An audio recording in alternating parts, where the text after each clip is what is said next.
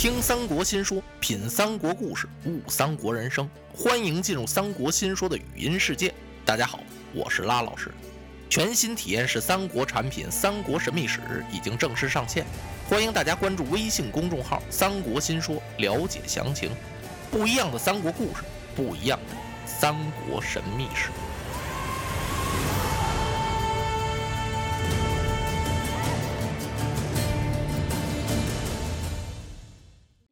孙乾来汉中下书，没见张鲁，先拜杨松。嚯，杨松开始一见孙乾的时候，这派头大了，那个酸呢。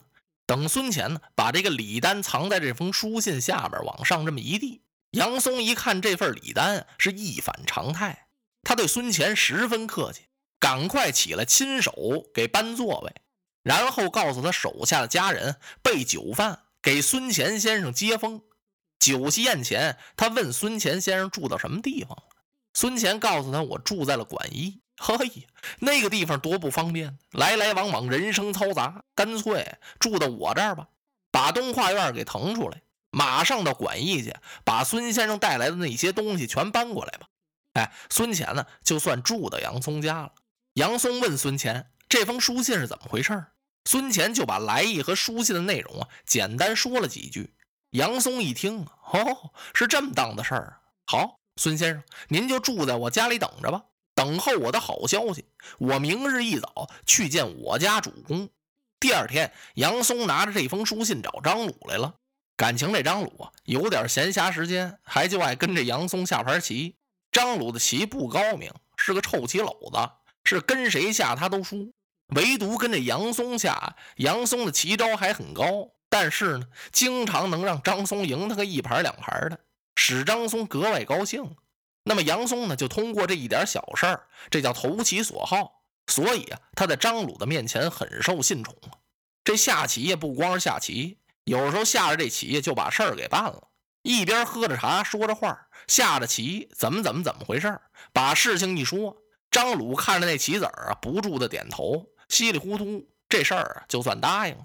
今儿个杨松又采取这办法，两个人下着棋聊着天杨松就告诉张鲁说：“孙乾来了。”嗯，张鲁把棋子放下了。怎么着？你说的是这刘备手下的谋士孙乾吗？对，就是他。他干什么来了？他来给主公您下书来了。哎，我没看见这个人呢。是啊，他先到我那儿去了。哦，张鲁微微一笑。那行啊，到你那儿跟到我这儿一样。你听听，这就叫信宠。杨松说着，就把那封书信递给了张鲁。张鲁把信打开，这么一看，这信里说了些什么呀？信中就说让张鲁把马超调回，你不要让马超攻打夹门关。我刘备在西川这儿和这个刘璋争西川这一地，并不是为了这地方，主要是为了给你报仇。等把西川取过来呢，我想啊，保你为西川之主，我还回我的荆州。你要不愿意做西川主，我可以在天子面前保奏你为汉宁王。反正不管怎么说，你只要把马超调回去，什么事儿全好商量。哎，这下可打动张鲁的心了。怎么回事呢？这张鲁啊，早有称王之心，他老早就想当这汉宁王。这信写的可真漂亮，怎么这么恰如其分呢？经过研究的呀，那不是随便，夸夸夸，随心所欲就把这信写了。知道你爱听什么，喜欢什么，人家才往上面写什么呀。张鲁看了看这个信，倒是挺高兴。不过，哎，我说杨先生、主公，这棋咱别下了，咱说几句话得了。你说这刘备，他真能保我做汉宁王吗？杨松一想，有门啊，因为我们主公就爱听这个。哎，主公，他怎么不能呢？哎，刘备不过是个小小的荆州牧，他还是巧得的荆州，自领为荆州牧。我听说他受过封，天子封他为左将军。他现在的官衔也没我大呀，怎么能够保举我为汉宁王呢？嘿，主公，您想哪儿去了？您怎么不想想那刘备刘玄德是当今的皇叔啊？只有他能保奏您，不单能保奏，他直接就可以加封您呢。您看曹操给谁个官衔那他是假的，他挟天子令诸侯，人家刘皇叔这可是真的呀。只要他回到许昌，跟皇帝说一声，您立刻就是汉宁王了。这是杨松说话呢吗？不是啊，这是孙乾送的那金珠美玉说话呢。他说的有谱吗？刘备回许昌，告诉汉献帝就保举张鲁为汉宁王了。那刘备敢回许昌吗？回去曹操还不把他给收拾了？可张鲁他就信呢。世间有这么两种人，一种是财迷心窍，一种是官迷心窍。这张鲁啊，就属于后者。他听了杨松这番话，把他乐的是手舞足蹈。嘿嘿，杨先生，那咱们该怎么办呢？您可以传令啊，把马超调回来。哎，这事儿啊就了结了。嗯，杨先生就这么办。我当即修书。张鲁写好了一封书信，交给杨松。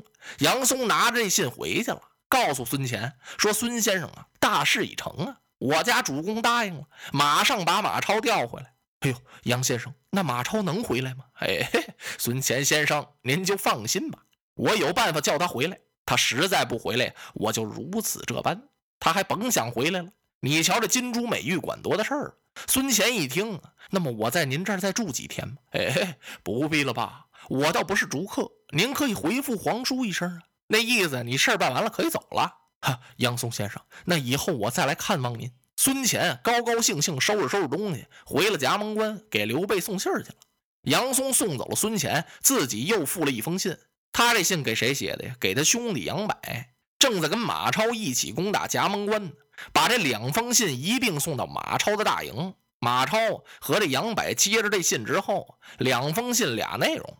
马超接着张鲁那信是让他立刻火速回兵，杨柏接他哥哥这信是让他千方百计把马超拦住，不要让他回来。马超糊涂了，这打的好好的，怎么往回调我呀？把他兄弟马岱找来一商量，马岱也说不明白呀。那这么着得了，把杨柏先生请来问问吧。把杨柏请出来，这么一问。咱们是回兵还是不回？杨柏一听，这不能回去。咱们眼看着就要把夹门关取下来了，您没看出来吗？张飞那么英勇，都不是您的对手。顷刻之间，您就可以唾手而得此关了，咱们就进兵西川了，哪能半途而废呢？马超一听，这话说的对呀。那么咱们该怎么办呢？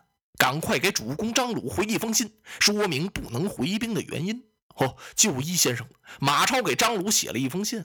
张鲁接着这封信一看，马超不回来，把杨松找来了。哎 杨先生，这马超他不回兵啊，这是怎么回事？杨松微微一笑，哼，主公，我都没敢跟您说实话，我准知道马超不能回来。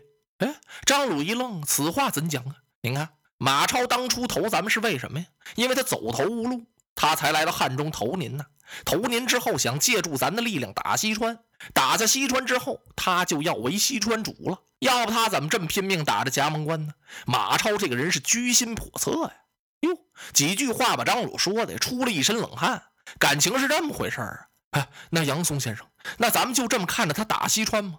不行啊，您还得把他调回来。哎呦，这马超他不回来呀？不回来不要紧呢，这回您可以给他规定个日子。您让他在一个月内取西川，杀刘璋，退荆州兵马。如果真能做到了，你就是真心实意投我张鲁；要是做不到，嗯，拿人头来见。您看马超怎么办？哎，张鲁一听，好主意，这叫什么好主意？哎，就是这么回事儿。你外边的战将再忠烈、再英勇，也架不住朝内有奸臣。你在前面浴血奋战，这奸臣在后边吃着喝着玩着乐着，尽着你的谗言。遇上那昏庸之主，他还就信，多耽误事。马超又接着张鲁一令，让他回兵，说是你要不回兵的话，我给你一个月的期限，你必须进西川杀死刘璋，退了荆州的兵马。那意思就是要回来，赶快回来，不回来你就得把这些事儿都给我办了。一个月。马超一看，俩月我也办不了啊！我就是象长三头，兼生六臂，我也办不成这么大的事啊！而且这不能规定日子呀，你得一城一寨，让我慢慢的攻，慢慢的打呀！这怎么办呢？马超进退两难了，把他兄弟马岱找来一商量。马岱想了想，兄长，看来主公张鲁是有事要跟您商量。那么不让您打着葭萌关，我看咱就甭打了，咱们就回兵了。唉，只得如此了。回就回吧。刚说到这儿啊，有探马前来禀报，回不去了。怎么回事？张鲁已经派重兵把各个关口都给把严了，说是严防马超兵变。现在外边传说马超有反意，因为张鲁调他，他心中不满，要杀回汉中，杀死张鲁，自立汉宁王。这都哪儿跟哪儿的事儿？简直把马超闹了一个神魂颠倒啊！要战不能战，要回不能回，马超为了难了。马超这一为难，人家夹门关那儿已经得到了消息了。夹门关怎么知道的这消息呢？是孙乾回来向刘备和诸葛亮把他见着杨松的事情说了一遍。诸葛亮军师这么一听，这事情算成功了。等着吧，等不了几天，马超就该闹心了。军师神算，这些日子马超也不来讨战来了。诸葛亮一看是火候了，他跟刘备商量：“主公，我跟您请一令，我要亲自到马超的大营游说马孟起，我要让马超归顺主公。”